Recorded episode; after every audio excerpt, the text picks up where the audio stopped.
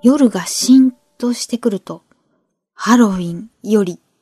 ハッシュタグ地味ハロウィン、今年どんなの来るかなって楽しみになってしまう川村です。こんばんは。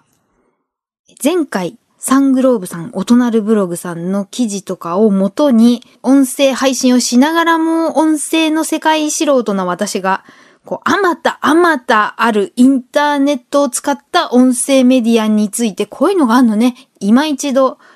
まとめ直してみるのにお付き合いいただいてるんですが、ここ数年なんとなく盛り上がりを見せてきて、2019年から今絶対聞くべきもの見つけようってアワードも創設されたポッドキャストについてお話ししました。これについてもうちょっと続きを今一度。語源は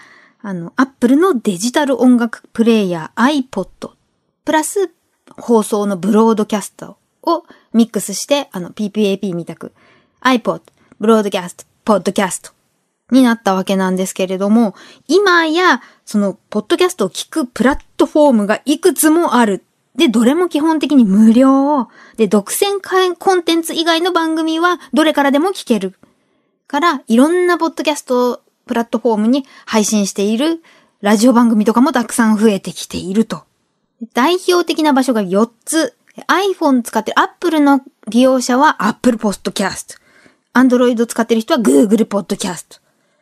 あと音楽聴く人、Spotify とか Amazon Music。この4つが代表的なのではってことで、一昨年から株式会社オトナルさんが日々更新して日本の人気ポッドキャストランキングっていうサイトがあって、これを何日か結構頻繁に見てたんですよね。で、この4つの中で私が個人的に登録して利用してるのが Spotify なんですけど、まあなんでかっていうと、街中でふーんって聞いて、この曲好き、ちゃんと聞きたい、いい音で聞きたいっていう時ですとか、この人セレクトの、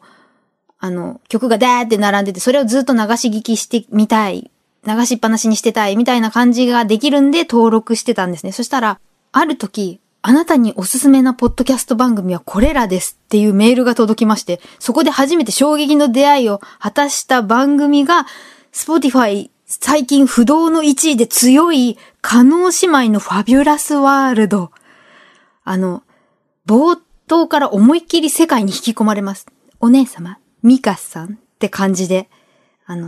非常になんかこっちまで優雅な気分になります。ですとか、ランキングを見ても、星野源さんのオールナイトニッポンとか、こう、耳で楽しむ人がよく聞いてんだなっていう印象で、で、Spotify 限定配信の番組が結構こだわってる、凝ってる。例えば、聞くに漫才って書いて、超漫才。これ6月から始まったんですかね、今年の。一発撮り約30分のノンストップ漫才で喋って喋り倒す。チュートリアルさんとかノンスタイルさんとか、テレビでもおなじみの方々が思いっきりやってる。あと、ナオミテイクスアメリカ、ごめんなさい、全部英語なんで読み方が。渡辺直美さんが、アメリカでも活躍されてますよね。もう全編英語でやってる番組。そして、テレビアニメ、スパイファミリーがさらに楽しめるっていう、スパイファミリーオペレーションポッドキャスト。ロイド・フォージャー役の江口拓也さんがパーソナリティで、こう何役の誰さんとこう対談してアニメ放送の裏話。もう好きな人にはこれたまらんでしょうねっていうのとかがある。Spotify。一方、Apple は、ランキング10位以内に、安住紳一郎の日曜天国が1位トップ。以外に、問わずく語りの神田伯山、ジェーンスーと堀井美香のオーバーザさん、玉結びとか、TBS ラジオポッドキャスト躍進って思って。で、玉結びは、オープニングといくつかのコーナーが毎日3つぐらい上がってて、で、安住紳一郎さんのは、TBS ラジオクラウド用の説明文をそのままポッドキャストに上げてて、ド頭でアシスタントディレクターの真帆さん、女性が思いっきり、4社のポッドキャスト言っちゃって、などでお聞きいただけます。だけれども、日曜朝10時からの本放送と合わせてお楽しみくださいって、思いっきり地上波ラジオよろしくね的な紹介をして始まるポッドキャストになっている。して残りの2つ。Amazon Music と Google Podcast のランキングが似てるんですよね。必ずトップ3に入っているのが、辛坊治郎、ズーム、そこまで言うかと、飯田浩司の OK 工事アップ。で、両方とも、